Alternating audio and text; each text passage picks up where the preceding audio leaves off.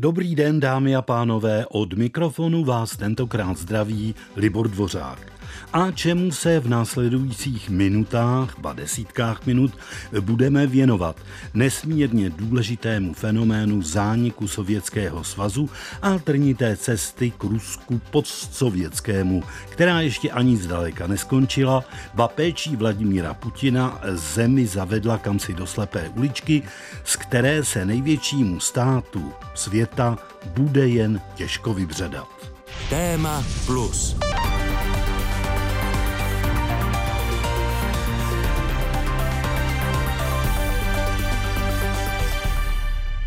Co se tedy na počátku prosince 1991 stalo, si připomeňme alespoň telegraficky. Když přijížděli v prosinci 1991 prezidenti Ruska a Ukrajiny Boris Jelcin a Leonid Kravčuk, předseda nejvyšší rady Běloruska Stanislav Šuškevič a další politici do rezidence Vyskuly v Bělověžském pralese, ještě netušili, že jejich jména vstoupí do dějin. Původně měli jednat o ekonomice a bez konkrétních představ také o osudu hroutícího se Sovětského svazu. A místo toho 8. prosince 1991 nakonec podepsali takzvanou Bělověžskou dohodu o vytvoření společenství nezávislých států, která uzavřela po 69 letech existenci kdysi tak mocného sovětského impéria. My, prezidenti Běloruska, Ruské federace a Ukrajiny, konstatujeme, že Svaz sovětských socialistických republik jako subjekt mezinárodního práva a geopolitické reality končí svou existenci. Tak znělo historické prohlášení, které spolu s ruským prezidentem Borisem Jelcinem, jeho ukrajinským protějškem Leonidem Kravčukem a předsedou běloruského nejvyššího sovětu Stanislavem Šuškevičem podepsali také premiéři Ukrajiny a Běloruska Vitold Fokin a Vyacheslav Kebič či ruský státní tajemník Genadí Burbulis. Sovětský svaz navždy skončil.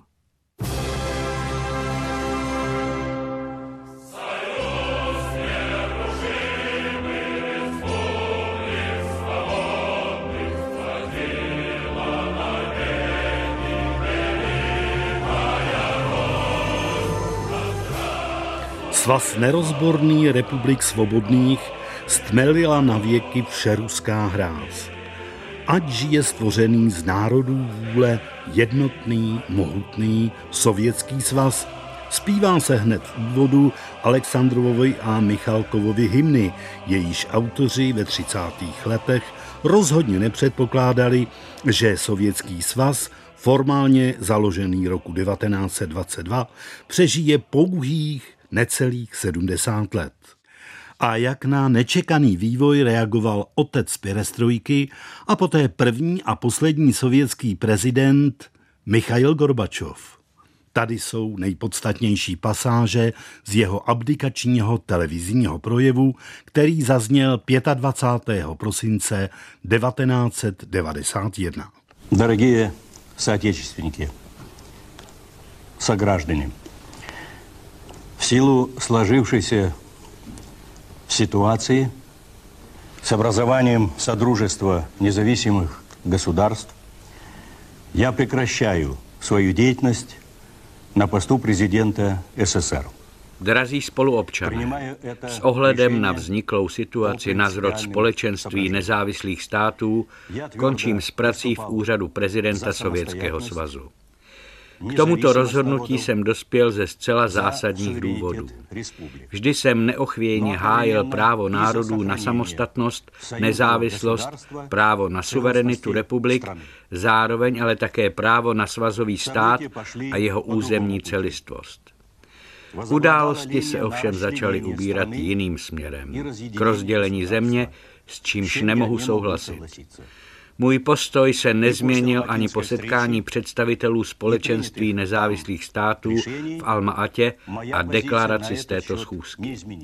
Kromě toho si myslím, že o podobných záležitostech se mělo rozhodovat všelidově. Nicméně učiním vše, co je v mých silách, aby dohody, které tam byly podepsány, vedly ke všeobecnému souladu ve společnosti a zajistili jak východisko z krize, tak i úspěšný reformní proces. V tuto chvíli, kdy před vámi naposledy vystupuji jako prezident Sovětského svazu, považuji za nezbytné zhodnotit cestu, již jsme urazili od roku 1985. Tím spíš, že na toto téma už zaznělo mnoho protichůdných a povrchních soudů. Osud rozhodl tak, že když jsem se ocitl v čele státu, už bylo jasné, že země není v pořádku. Všeho jsme měli dost. Půdy i nerostného bohatství a nadáním našeho lidu Bůh taky nešetřil. Jenže žijeme mnohem hůř než lidé v rozvinutých zemích a naše zaostávání za nimi je stále větší. Důvod byl přitom naprosto zřejmý. Společnost se dusila v kleštích direktivně byrokratického systému a byla odsouzena k tomu, aby posluhovala ideologii a nesla strašné břímě závodů ve zbrojení, až se ocitla na hranici svých možností. Všechny pokusy o částečné reformy a že jich bylo dost, jeden po druhém krachovaly. Země ztrácela perspektivu. Takhle jsme dál žít nemohli. Tohle vše bylo třeba zcela zásadně změnit. Страна теряла перспективу. Так дальше жить было нельзя. Надо было кардинально все менять.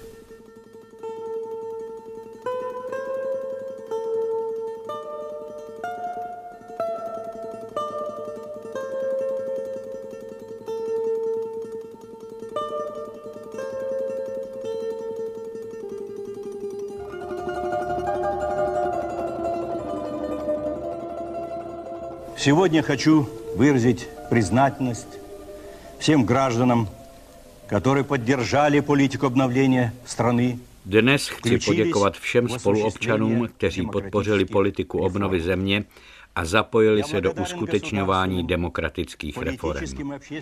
Děkuji také zahraničním, státním, politickým i dalším veřejným činitelům i milionům lidí po celém světě, kteří porozuměli našim záměrům, vyšli nám vstříc, podpořili nás a rozhodli se pro upřímnou spolupráci s námi. Opouštím svůj úřad se znepokojením, ale také s nadějí a s vírou ve vás, vaši moudrost a sílu ducha. Jsme dědici velké civilizace a na každém z nás záleží, aby se země vrátila k novému úctyhodnému životu. Chci z celého srdce poděkovat těm, kdož společně se mnou usilovali o správnou a dobrou věc. Nějakým chybám jsme se jistě mohli vyhnout, mnohé udělat lépe. Jsem si ale jist, že naše společné úsilí dříve či později přinese ovoce. Naše národy budou žít v prosperující demokratické společnosti. Přeji vám všem jen to dobré. и демократическом обществе. Желаю всем вам самого доброго.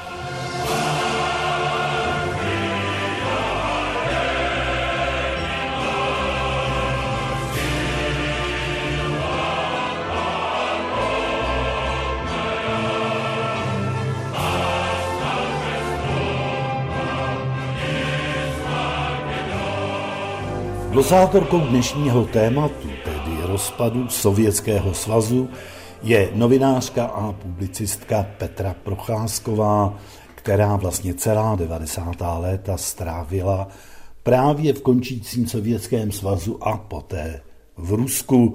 První otázka pro Petru. Petro, myslíš, že Gorby po srpnovém puči téhož roku mohl něco takového předpokládat? Já bych spíš řekla, že on se toho strašně bál od eh, toho léta, eh, které pro něj bylo podle mě vlastně takovým nejtěžším obdobím jeho nejen politického, ale zřejmě života vůbec od eh, vlastně puče srpnového, tak on zahájil hm, takový poslední boj, bych řekla, o záchranu toho komunistického impéria a samozřejmě bál se toho, že to nedopadne dobře, ale řekla bych, že do posledních chvil věřil, že to nějak prostě, že to nějak zvrátí, že to nějak udělá. On vedl nespočet jednání, on se snažil, ale myslím, že kdyby člověk byl moucha nebo nezávislý pozorovatel v té době, tak už viděl, že je konec. Ale on, protože byl uvnitř toho procesu a ten jeho hlavní souboj, vlastně on sváděl hlavní souboj s Jelcinem, to byl jeho hlavní v tu chvíli protivník, který mu lidově řečeno házel do té jeho snahy zachovat sovětský svaz, alespoň v nějaké podobě. Házel mu do toho vidle, tak bylo jasné, že Jelcin má navrh a že poté, co vlastně Ukrajina poměrně jednoznačně jako jeden z hlavních aktérů celého toho procesu, to je zajímavé, že Ukrajina nám tady hraje hlavní roli v tom vývoji Ruska už mnoho let, jakmile Ukrajina dala najevo, že se dále nebude účastnit toho sovětského života, tak byl konec. Ale Gorbačov to zjistil až v prosinci. Řekla bys, Petro, že Gorby sám, tedy přestože se snažil svaz za každou cenu zachránit, byl nebo je hlavním vyníkem toho rozpadu? To bych neřekla. Já si myslím, že on je hlavní obětí toho rozpadu. Víš, na Gorbačova se můžeme dívat jaksi z různých pohledů.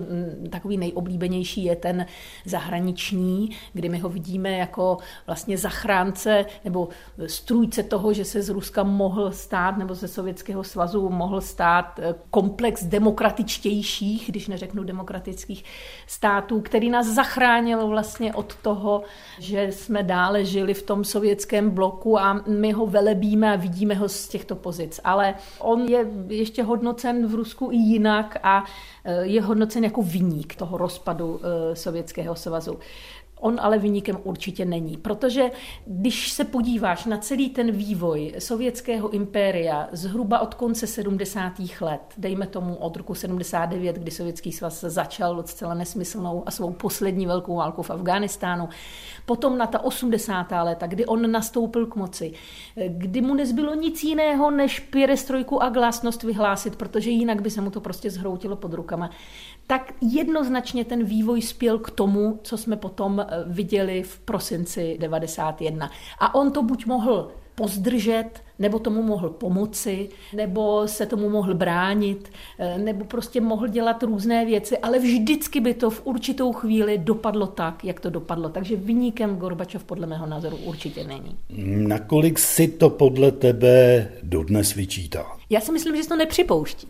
Gorbačov eh, poskytl, teď už v poslední době ne tolik, ale eh, poskytl vždycky v prosinci je smršť rozhovorů s Gorbačovem, protože jsou ta známá výročí výročí a on, eh, když si čteš ty jeho odpovědi, tak z toho cítíš takovou neustálou snahu se hájit. I když se ho na to neptáš, tak on se hájí a on neustále opakuje a to jsem četla mnohokrát a slyšela z jeho úst mnohokrát. Já jsem bojoval za sovětský svaz, za existenci Sovětského svazu do poslední chvíle. On si vyčítá možná to, že tu bitvu eh, s Jelcinem, protože on viní eh, z rozpadu Sovětského svazu především Jelcina a jaksi jeho tým tehdejší.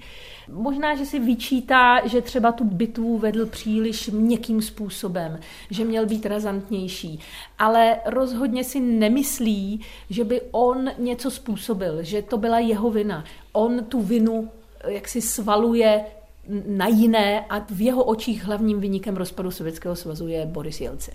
Poslední otázka v tomto bloku, Petro. Znamenala právě tahle událost, prosinec 91 eh, a rozpad jedné ze dvou tehdejších supervelmocí, faktický konec Gorbačovovy politické kariéry?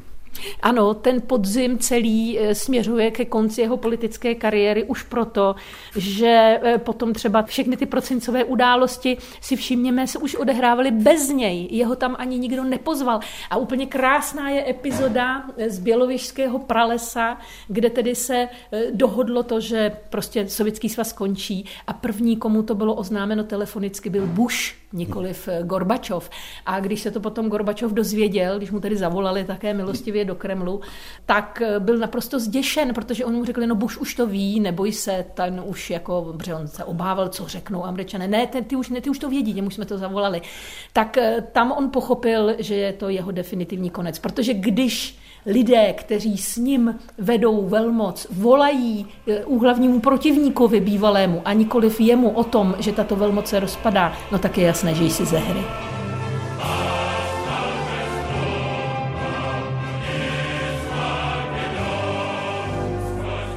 Vraťme se ale do doby, která definitivnímu rozpadu Sovětského svazu těsně předcházela. Málo kdo už si dnes asi vybaví, že odstředivé tendence ve svazových republikách začínaly v pobaltské Litvě.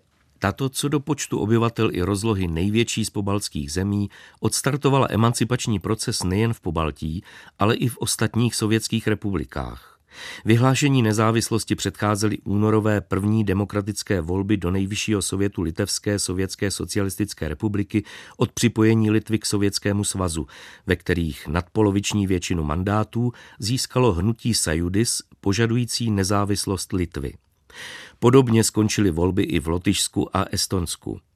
Poté se ale boj za nezávislost zpomalil. Svou roli se hrál váhavý postoj západních mocností a několik dalších faktorů. V dubnu 1990 nejprve Moskva zastavením dodávek ropy zahájila hospodářskou blokádu Litvy, kterou zrušila až v září téhož roku poté, co litevský parlament schválil moratorium na deklaraci o nezávislosti. A v lednu 1991 byly pod záminkou zajištění nástupu litevských branců do sovětské armády vyslány do Vilniusu sovětské vojenské jednotky – O několik dní později Michail Gorbačov zaslal litevské nejvyšší radě varování s nepřímou hrozbou zavedení prezidentské zprávy a požadoval obnovení účinnosti sovětské ústavy a ústavy Litevské sovětské socialistické republiky a zrušení zákonů přijatých po vyhlášení nezávislosti. To nejhorší přišlo 13. ledna 1991, kdy sovětské jednotky podporované tanky asi hodinu a půl po půlnoci brutálně obsadili budovy rozhlasu a televize ve Vilniusu. Během konfliktu zahynulo 13 civilistů, zahynul též jeden sovětský voják a asi 700 lidí bylo zraněno. Událost vyvolala vlnu nevole v celém světě a významně urychlila proces rozpadu Sovětského svazu. Rozhodnutí odtrhnout se od Sovětského svazu potvrdili plebiscity v pobaltských republikách, ale Gorbačov chtěl zachránit integritu impéria a začal vyjednávat s republikami o nové svazové smlouvě. V březnu 1991 se konalo v některých republikách celosvazové referendum, ve kterém se občané vyslovili pro zachování svazu v reformované podobě. Republiky, kde se konalo referendum, se chystali podepsat novou svazovou smlouvu, když 19. srpna 1991 začal v Moskvě pokus o státní převrat. Cílem pučistů v čele s viceprezidentem Genadiem Janájevem bylo zastavit Gorbačovovy reformy a udržet sovětský svaz ve stávající podobě. Puč stroskotal a svazová smlouva upadla v zapomnění. Republiky začaly žádat plnou nezávislost, kterou uznal Sovětský svaz pobaltským zemím již v září.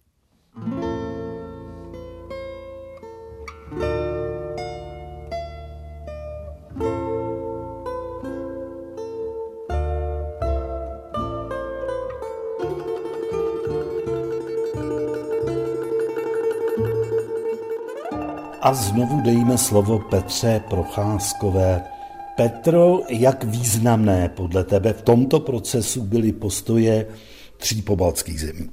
No mimořádně významné. Eh, musíme si uvědomit, že tři baltské země, Litva, Lotyšsko a Estonsko, byly výjimečné eh, v rámci Sovětského svazu. A uvědomoval si to i Gorbačov a on tak plánoval trošku, protože oni byli ekonomicky naprosto někde jinde a i z hlediska jakýchsi pojetí o občanské společnosti byli někde úplně jinde než zbytek Sovětského svazu.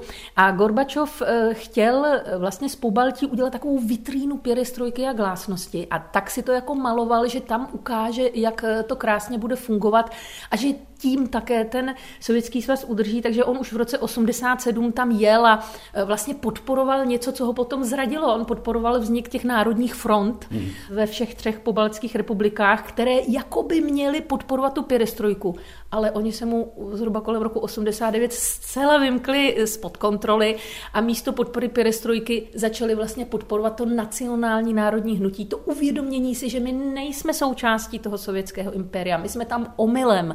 A celé to vlastně vyvrcholilo tím, že se začaly vyhlašovat ty deklarace nezávislosti a tak dále a tak dále. A tam už bylo jasné, že to nebude vitrína perestrojky, ale že to bude předvoj rozpadu Sovětského svazu. Petro, jak bys hodnotila filozofii dalších regionů v tomto období? Teď mám na mysli samozřejmě Střední Asii, Zakavkazské republiky, Moldavsko a podobně.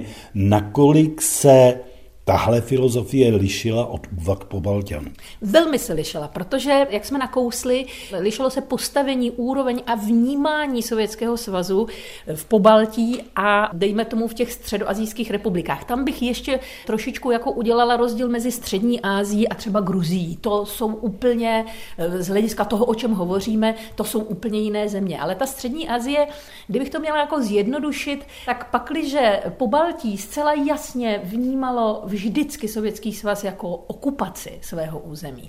Tak střední Asie byly to země, které byly kolonizovány a určitého prospěchu z té kolonizace se jim vždycky dostávalo. Hmm. hmm. A oni také tak vnímali rozpad Sovětského svazu. Oni si velmi dobře uvědomovali, že bude sice fajn být tak trochu samostatnými, takže oni hráli na tu notu, která také na podzem byla velmi ve hře, a to je ta konfederační, hmm. nebo něco mezi federací a konfederací. Prostě uchovat si jakýsi stát, ale zároveň mít vysokou míru samostatnosti, protože ty státy si byly vědomy, že eh, bez té pomoci, bez těch dotací, bez toho, jak si té kooperace s Moskvou, to nebudou mít jednoduché. Takže oni nebyli tak razantní v těch požadavcích ambicích nezávislosti, ale když to pak začali vyhlašovat všichni, víš, tak ono to ani jinak nešlo. A Gruzie a Zakavkazko, to je úplně, jako bych řekla, jiná káva, protože zase ta společnost eh, tam byla jaksi vysoce eh, uvědomělá v tom smyslu, že tady byl historicky samostatný stát, že Gruzie si zakládá na své historii. Část společnosti vnímala sovětskou zprávu vlastně vždycky jako okupační, takže tam máš na co navázat velmi rychle. Takže lišilo se to zásadně a myslím si, že eh, vlastně ta střední Asie se přidala k tomu rozpadu, až když nebylo eh, jiného zbytí. Petro, a co všechny tři slovanské republiky, odkud vlastně slýcháme dodnes docela dost nářků nad zánikem svazu a ku podivu se to ozývá jak z Běloruska, tak z Ukrajiny, které s Putinovým Ruskem mají své problémy. Bělorusko, Ukrajina Rusko jako pilíře, tedy slovanské pilíře eh, toho komunistického impéria zase nejsou monolitem z tohoto pohledu, protože když srovnáme Bělorusko a Ukrajinu, to je prostě strašně zajímavé, jak ta eh, historie a ta historická zkušenost hraje roli potom v těch zásadních okamžicích a v tom politickém rozhodování. Už jenom to, že v Bělorusku, pokud se nemýlím, tak v té době pouze 50% lidí pokládalo běloruštinu jako svůj rodný jazyk. Na Ukrajině byla situace diametrálně jiná. Takže jaksi hybatelem toho rozpadu toho slovanského pilíře byla rozhodně Ukrajina. A v Bělorusku se rovněž, si myslím, řada lidí i té politické elity spíš přikláněla k tomu, jakému si konfederativnímu uspořádání. Traduje se tedy, že tím jediným poslancem, kterým potom hlasoval proti rozpadu Sovětského svazu eh, v roce 91 byl současný lídr Lukašenko. Ale já jsem někde našla, protože to bylo tajné hlasování, já jsem někde našla nějaké záznam, že to spochybňuje, že to, že to možná byl někdo jiný, ale on to o sobě tvrdí. Eh, takže tam je vidět, že Bělorusko bylo jaksi takové rozpolcené. Na jednu stranu chtělo se ukázat jako samostatná země, eh, chtělo dát zelenou běloruštině, odhlasovalo si ten eh, známý nám dnes také bíločervený, tu státní bíločervenou vlajku a na druhou stranu vědělo, že to bude těžké, že prostě jakýsi kontakt s tím Ruskem bude nutné zachovat a myslím si, že to, co tehdy začátkem 90. let zamýšleli, tak teď se vlastně realizuje. Ještě jedna otázka. Mohl Sovětský svaz zachránit popis nové svazové smlouvy, když se hlavně v těchto kritických časech tak rád a tak často oháněl právě Gorbačov. No to je ono. On skutečně se dlouhodobě snažil, aby ta svazová smlouva byla podepsána. Veškeré naděje padly pučem v srpnu, protože ten puč vlastně byl inspirován především tím, aby nebyla podepsána tato svazová smlouva.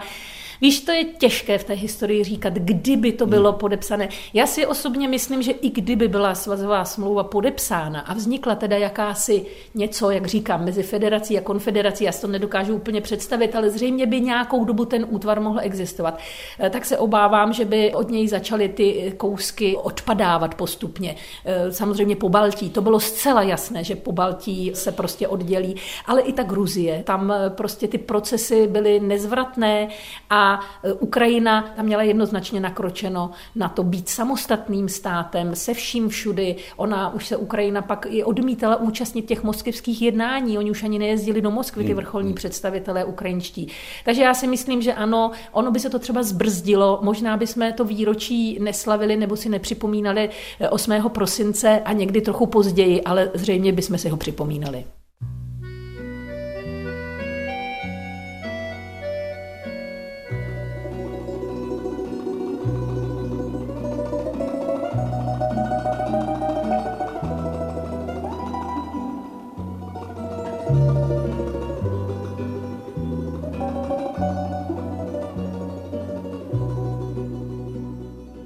Poslechněme si teď pár výroků lidí, kteří byli přímými aktéry dění v Bělověžském pralese a kolem něj.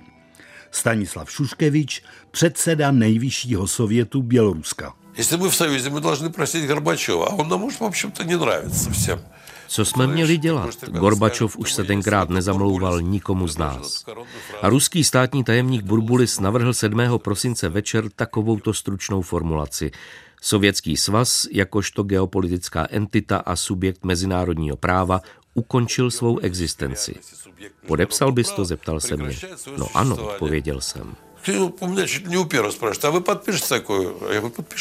Vyacheslav Kebič, běloruský premiér. И первый день, когда мы сидели, мы радовались, что мы, наконец, в, в общем-то, создаем новый союз. Понимаете? Když jsme tehdy seděli a rokovali první den, byli jsme přesvědčeni, že budujeme nový svaz.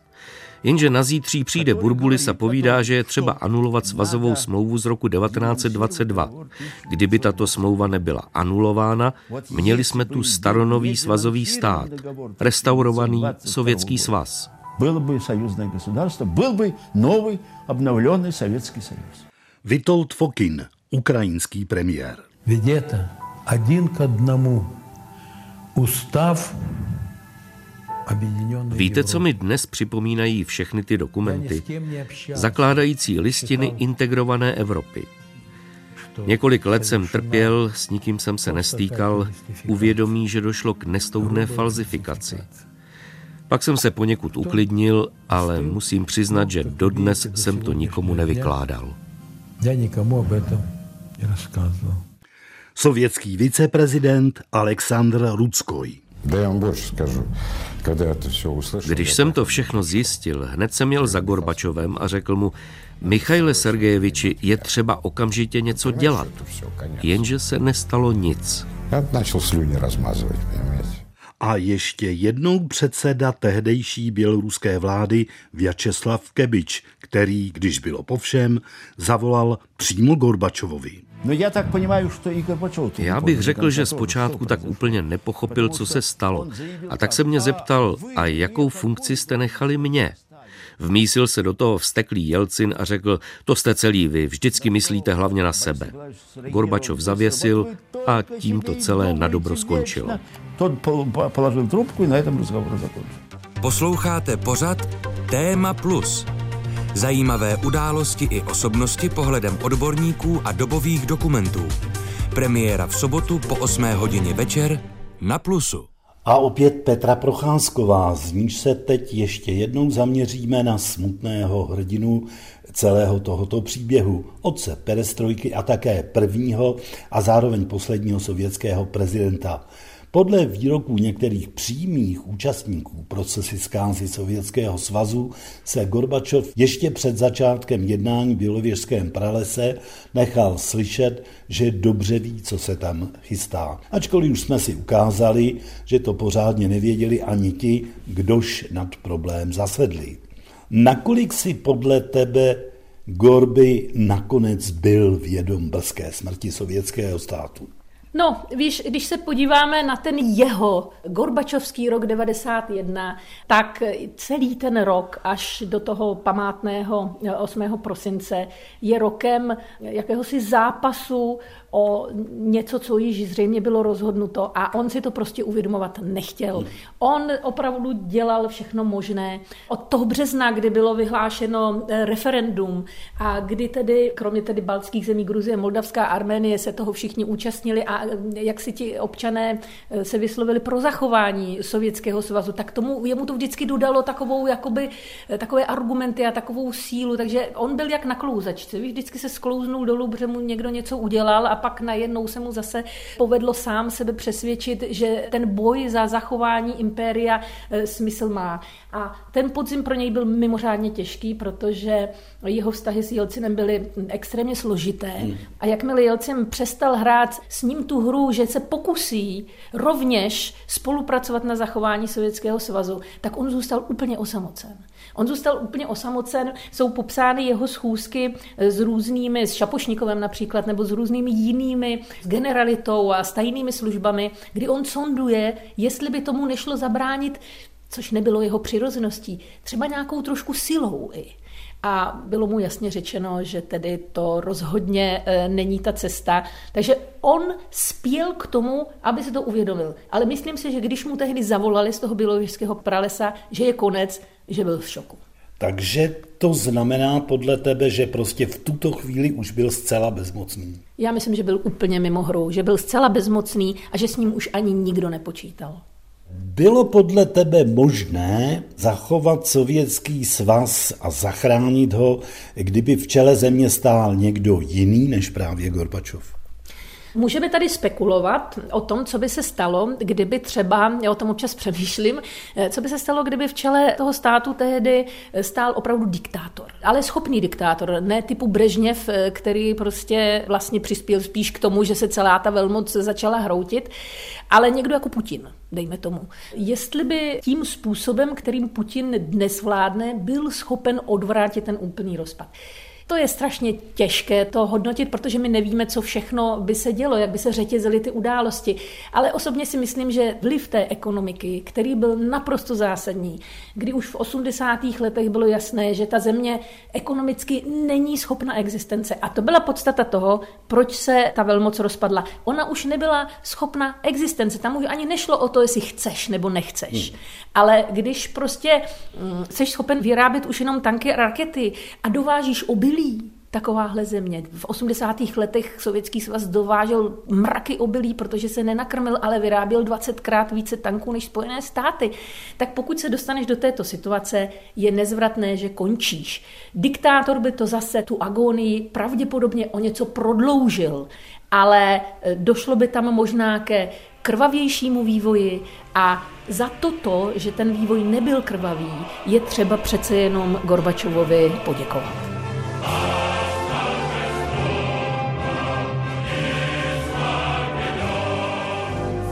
Když jsem se tak probíral materiály věnovanými našemu dnešnímu tématu, narazil jsem i na zajímavé shrnutí těchto 30 let starých událostí z pera kolegy Jana Štětky. Tak si teď pár pasáží poslechněme. Rusové podle vzpomínek účastníků jednání chtěli, aby se nový státní útvar nazýval Společenství demokratických států. Ustoupili však ukrajinskému přání, aby šlo o státy nezávislé, oficiálně kvůli nedemokratickým poměrům v zemích jako Kazachstán či Turkmenistán. Tak vzniklo Společenství nezávislých států. Drobné ukrajinské vítězství však bylo přebyto dvěma Jelcinovými trumfy – Prvním byla prosazená formulace, že smluvní strany budou vzájemně uznávat a respektovat územní celistvost a nedotknutelnost existujících hranic v rámci společenství nezávislých států, což znamenalo, že pokud stát ze společenství vystoupí, hranice garantovány nebudou. To byl zádrhel, který si ukrajinská delegace zřejmě neuvědomila a nevědomky tak zabetonovala svoje členství ve společenství – z nešťastné formulace přirozeně plyne i dnešní rusko-ukrajinský konflikt. Také druhý Jelcinův trumf se projevil až s odstupem. Otázku jaderných hlavic ruský prezident ve Vyskuli vůbec neotevřel, ale vrátil se k ní, až když si byl jistý vznikem společenství. Formou pozdějších dohod byly hlavice přestěhovány do Ruska výměnou za bezpečnostní a územní garance vůči Ukrajině, což ovšem ruská anexe ukrajinského Krymu zásadně porušila. Bělověžská dohoda o zániku Sovětského svazu byla podepsána 8. prosince 1991 dopoledne. Jako první se o historické události dozvěděl od Jelcina tehdejší americký prezident George Bush starší. Teprve pak přišel na řadu sovětský prezident Michail Gorbačov, z jehož reakce měli signatáři obavu. Zbytečně. 25. prosince Gorbačov rezignovaně odstoupil z funkce a Sovětský svaz se tak mohl poslední den roku 1991 nerušeně poroučet. K dohodě se časem připojily všechny zbylé sovětské republiky výjima tří pobaltských. Na Gorbačovovu prognózu, že bělověžská dohoda je časovaná bomba, ovšem později došlo, byť v nezamýšleném významu. Ukázalo se totiž, že provizorní střecha nad postsovětským prostorem, která pomohla uklidnit svět bojící se druhé Jugoslávie, se stala novou hrozbou jako vágní definice zájmového území putinovského Ruska. Opodstatněnost obav před pár lety potvrdil sám prezident Putin, když rozpad Sovětského svazu označil za největší geopolitickou pohromu 20. století.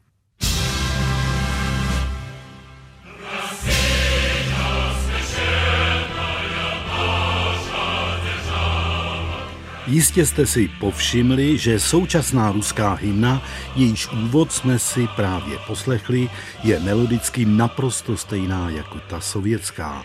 Ale text má zcela jiný, i když se jeho autorem po desítkách let znovu stál básník Sergej Michalkov. Rusko, ty naše posvátná vlasti. Rusko, ty Rusko, naše milené z mohutné vůle k veliké slávě bylo snad předlouhé věky zrozené. Jen značná proměna, i když slova jsou stejně bombastická jako ta původní. A co říká v dnes už legendárním, před chvilkou zmíněném výroku z roku 2005 současný ruský prezident o proměně značné části Sovětského svazu v Ruskou federaci. Прежде всего следует признать, je třeba si uvědomit, a už jsem to zmiňoval, že to byla největší geopolitická katastrofa 20. století. Pro ruský národ se tohle vše proměnilo ve skutečné drama. Deseti miliony Rusů se najednou ocitli mimo svou vlast. Epidemie rozpadu se navíc obrátila i proti Rusku samotnému. Úspory občanů byly znehodnoceny, původní ideály vzali za své rozvráceny nebo kvapně reformovány byly i četné instituce. Celistvost státu ohrozila čečenská teroristická intervence a poté chasaviurská kapitulace. Oligarchické struktury, které získaly neomezenou kontrolu nad médií, obsluhovali výhradně své vlastní zájmy. Masová bíra byla najednou považována za normu. To vše se odehrávalo na pozadí hlubokého ekonomického propadu, finanční nestability a paralizované sociální sféry. Mnozí se tehdy domnívali, že přítomnost není pokračováním ruské státnosti, ale jejím definitivním zhroucením. sovětské systémy. Tolik Vladimír Putin a my se dnes naposledy ptáme Petry Procházkové. Petro, podle statistik více než polovina Rusů zániku Sovětského svazu lituje. Proč? No, těch výzkumů, já jsem se na to koukala, těch výzkumů je prostě bezpočet a výsledky jsou různé, ale svědčí o jednom. Většina lidí trpí nostalgií po té slávě a po té síle, kterou si i z pohledu toho eh, odstupu eh, trošičku jaksi zveličují a přece jenom ta nostalgie, tehdy jsme byli mladí a byli jsme součástí něčeho velkého, něčeho, co diktovalo zbytku světa. Byl ten svět bipolární a my jsme byli jednou z těch dvou velmocí. To si myslím, že je ten hlavní důvod, protože já si pamatuju ta 90. léta v Rusku, že to byla léta takového pádu do obrovského kolektivního komplexu, kdy ti lidé zjistili, že zatímco svět šel cestou výroby mikrovlných trub, tak oni vyráběli ty rakety a že tedy prostě to bylo všechno špatně. A tento komplex si musíš nějak vykompenzovat. Hmm, hmm. A ta nostalgie a ty vzpomínky na to, jak jsme byli velcí a silní, to si myslím, že je ten hlavní důvod. A netýká se to jenom staré generace. Je tam v těch výzkumech vidět, že i ta střední generace touto nostalgií trpí. Proměňuje podle tebe Putin dnešní Rusko alespoň v nápodobu někdejšího svazu? Ano, ano, já si myslím, že skutečně ano. Eh, on ty výzkumy pravděpodobně také čte, nebo má kolem sebe poradce, kteří ho nabádají, na kterou tu strunu veřejného mínění brnknout. A toto je ta správná struna. Jenom se stačí podívat na reakci ruského veřejného mínění po roce 2014, kdy Rusko anektovalo ukrajinský Krym. To je zcela jednoznačně oslava imperských ambicí a toho, že se vrací ta expanze, ta velikost, to, že diktujeme svým sousedům, ovládáme velké území. Prostě pro Rusa je představa, že by žil v malé zemi, která by třeba byla velká jako moskevská oblast, což by podle mě bylo úplně to nejlepší, co by se dalo s Ruskem udělat, tak pro ně je to představa natolik bolestná, že kvůli tomu ani neusne. My si těžko dokážeme, my obyvatelé státu, dejme tomu střední velikosti, kteří jaksi trpíme mnohými nešvary, ale nikoli v těmi imperskými ambicemi. My si zřejmě tuto mentalitu nedokážeme dost dobře představit. Když už jsme u toho, umíš si představit, že by se Sovětský svaz alespoň z části obnovil, například na bázi dnešní unie Ruská a Běloruska, která je poslední dva roky stále na přetřesu? No víš, že si to vlastně umím trochu představit. On by to samozřejmě nebyl ten sovětský svaz s těmi atributy, jak jsme ho znali, ale v určité formě ano. Tak eh, on už se tak trošku jakoby obnovuje, už jenom to, když si podíváš eh, do učebnic historie eh, v poslední době, když se podíváš na vojenské přehlídky, na to, co se v Rusku slaví a ta snaha opět dát dohromady, když to nejde silou, tak ekonomicky, ale i silou. Vždyť Rusko expanduje od roku 96, kdy vlastně mnohem dřív od 90. let, kdy drží Podněstří, Abcházi, poté eh, Jižní Osety eh, odebralo vlastně Gruzii a teď Krym nedávno a nyní chce se spojovat s Běloruskem. No to je úplně jasné, když se na tu mapu podíváme, hmm. to je hmm. úplně jasné jako rozlézání se a import těch svých eh, velmocenských eh, vlastně ambicí a takového toho středomoskevského, prostě koncentrace té moci do Moskvy, tak jako to bylo vždycky. Prostě to své impérium budu řídit z Kremlu a to je ten návrat k tomu sovětskému myšlení. Ta centralizace moci do Kremlu a adorizace toho jediného eh, generálního tajemníka, prezidenta, cara, jak chceš. Úplně nakonec se zeptám na něco, k čemu by patrně potřebovala křišťálovou kouli.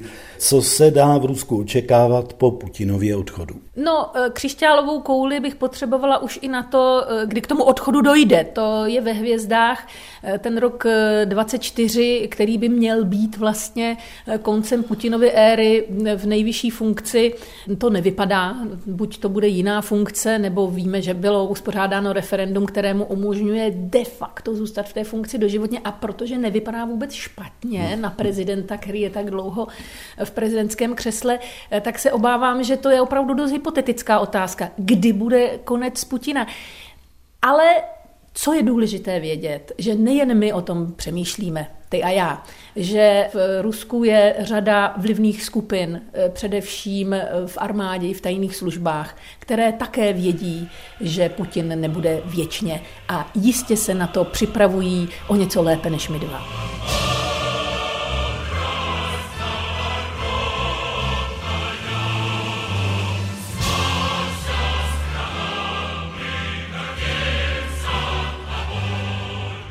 Náš pořad se blíží ke konci, tak se teď podívejme, co sovětského zbylo v dnešním Rusku. Zajímavou analýzu na toto téma zpracovalo ruské vysílání BBC a dlužno říct, že na rozdíl od jiných svazových republik, samozřejmě bývalých, je toho opravdu dost. Však taky 650% Rusů rozpadu Sovětského svazu upřímně lituje. Mnohé z bývalých sovětských republik přijali desovětizační zákony zakazující sovětskou symboliku a naopak nařizující odstranění pomníků někdejších bolševických vůdců. To v Rusku naleznete sovětské stopy doslova všude. Počínaje atributy státu a památníky a konče oblečením či turistickými suvenýry. Mauzoleum i s Leninem uvnitř dál stojí na hlavním náměstí země a úřady všudy přítomné postsovětské nostalgie často využívají jako způsobu, jak zvýšit svou popularitu. Vladimir Putin za léta svého prezidentství proměnil dávné vítězství nad hitlerovským Německem v jedno ze stěžejních témat současné ruské politiky a do státní dumy osobně přišel s návrhem zákona, kterým se zakazuje veřejně sovětský svaz přirovnávat ke třetí říši a nalézat mezi těmito diktaturami paralely. Podle názoru sociologa Lva Gutkova byl příchod bývalého ředitele federální bezpečnostní služby FSB počátkem procesu resovětizace. Gutkov říká, a co je ještě důležitější, začala kritika reform a západní demokracie, proti nímž začal Putinův režim jako protiváhu stavět sovětské symboly, obrozovat mýtus údajné stalinské modernizace, proměny země v supervelmoc a leda co z dalšího. V současném Rusku stojí kolem sta pomníků Josefa Stalina a zajímavé je, že četné z nich vyrostly po roce 2005, kdy Putin přišel se svým historicky problematickým výrokem o geopolitické katastrofě. V Moskvě jsou Stalinovy pomníky nejméně čtyři, jeden přitom na jeho hrobě u kremelské zdi.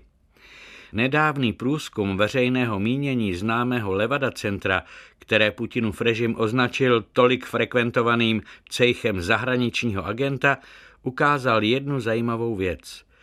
Zatímco před 20 lety byla případná instalace Stalinova pomníku pro asi třetinu obyvatelstva nepřijatelná, dnes by podobný nápad téměř polovina Rusů podpořila. Podobně se sovětská minulost stále prosazuje v moderní ruské architektuře. Když se ale k fungování sovětské symboliky a uměleckého dědictví po Sovětském svazu měla vyjádřit kunsthistorička Jelizaveta Lichačovová, prohlásila, že život rozmanitého dědictví po Sovětském svazu nebude dlouhý. Musíme si uvědomit, že Mojží se svým lidem po poušti taky chodil 40 let. A totéž se u nás odehraje už zanedlouho.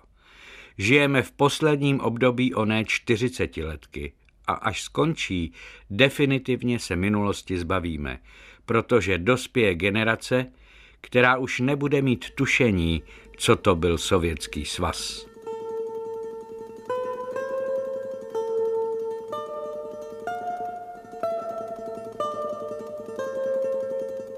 Dámy a pánové, dnešní téma plus věnované 30.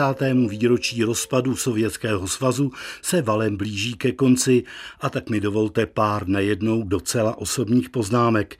Hlavně k postavě otce perestrojky a pro mnohé hlavního strůjce zániku největší komunistické říše světa Michaila Gorbačova. I přesto, a nebo možná právě proto, že jsme se mu dnes už tolikrát věnovali. Tak tedy, když jsme před lety ve studiu Stop na tehdejším českém rozhlasu 6 věnovali stejnému či přinejmenším podobnému výročí souvisejícímu s Gorbim důkladnou pozornost, dostali jsme se do docela zajímavého sporu s mými hosty a zároveň mnohaletými přáteli, novinářkou a dopisovatelkou dánského politikenu Danou Schmidt a diplomatem Milanem Tokárem. Já tehdy hájil pozici, že Michail Sergejevič dosáhl kritického oslabení Sovětského svazu víceméně omylem, protože se mu situace jednoduše vymkla z rukou. Dana s Milanem toto vidění věci temperamentně vyvraceli a namítali, že k tomu, čeho Gorby dosáhl, bylo naopak zapotřebí mimořádného odhodlání a osobní odvahy. Měli k tomu velmi dobré oprávnění. Na přelomu 80. a 90. let oba profesionálně působili v Moskvě a veškeré informace i dojmy měli tak říkajíc z první ruky. Po letech, když jsem docela nedávno pořizoval české titulky k vynikajícímu dokumentu Vitalie Manského Gorbačov Raj, musel jsem svým bohužel již zesnulým přátelům alespoň z části dát za pravdu. Ale pokusme se schrnout základní argumenty, jak středo- a východoevropské, tak ty tradiční velkoruské. Evropa. Gorbačov měl skutečnou vůli nastolit uvolnění vztahů Sovětského svazu se Západem a taky toho ve své době opravdu dosáhl. Národům našeho regionu dal skutečnou svobodu. Stáhl ze střední a východní Evropy sovětská vojska. Táž vojska stáhl také i z Afganistánu. Umožnil rozpad Varšavské smlouvy, aniž by se rozpadlo NATO. Byl patronem symbolického pádu berlínské zdi a umožnil sjednocení Německa. No a jak vypadá totéž viděno očima tradičního ruského, ale ještě spíše postsovětského šovinisty. Gorbačovovou zásluhou sovětský svaz přišel o status opravdové supervelmoci. Přestal uplatňovat známý princip jen ať se nás bojí, hlavně, že nás respektují. Zemi zbídačil. Malá poznámka, tady se Gorbyho kritici ale mílí. Ona zbídačená už byla. A nakonec se v důsledku toho všeho a hlavně jeho přičiněním svaz rozpadl, ač si v té době jeho zachování přáli tři čtvrtiny sovětských občanů, samozřejmě především Rusů. Že byl Michail Sergejevič v mnoha ohledech nerozhodný a opravdu slabý, je jistě nesporné. Za jeho případnou vinu bych nejspíš považoval fakt, že tím, že si nechal vyrazit vládu nad zemí z rukou a tím umožnil proces, jímž rozvrácená země dospěla přes období mocichtivého Jelcina až k opravdu obecně nebezpečnému, dnes již skoro diktátorskému putinismu. Ostatně takhle o tom referuje poradce Atlantické rady pro eurazijský prostor Doug Klein. Experti už dlouhá léta upozorňují, že Vladimír Putin zavedl Rusko velmi daleko od křehké demokracie, která se fakticky zrodila v roku 1991 po pádu Sovětského svazu. Vytlačil ji do pozice revanšistické revizionistické mocnosti, která se agresivně snaží stvrdit primát Kremlu jak navenek, tak i uvnitř Ruska. Nejdůležitějším vnitropolitickým procesem současného Ruska za posledních 20 let se tak stal Putinův pokus vrátit zemi kam si zpět a zároveň experimentovat s novými metodami autoritářské kontroly nad společností. Západní politici a liberálové musí Putinovo Rusko vidět přesně takové, jaké je, a ne takové, jaké by si oni přáli.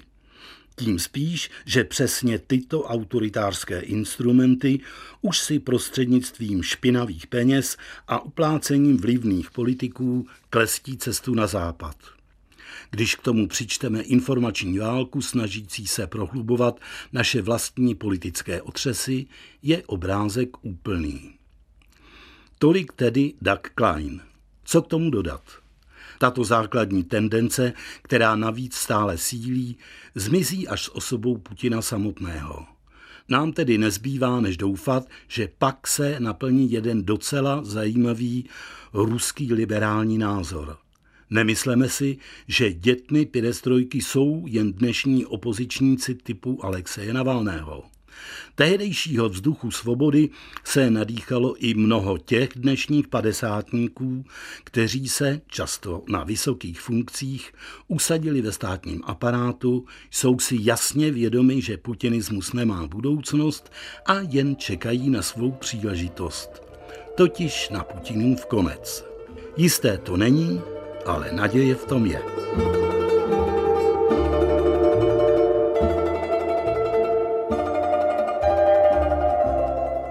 Dnešní téma plus jsme věnovali 30. výročí rozpadu Sovětského svazu. Hostem pořadu byla novinářka a publicistka Petra Procházková. Ukázky četli Libor Vacek a David Schneider, mistrem zvuku byla Lenka Čurdová, režii měl David Hertl. Pořad připravil a provázel vás jím a další příjemný poslech Českého rozhlasu Plus přeje Libor Dvořák.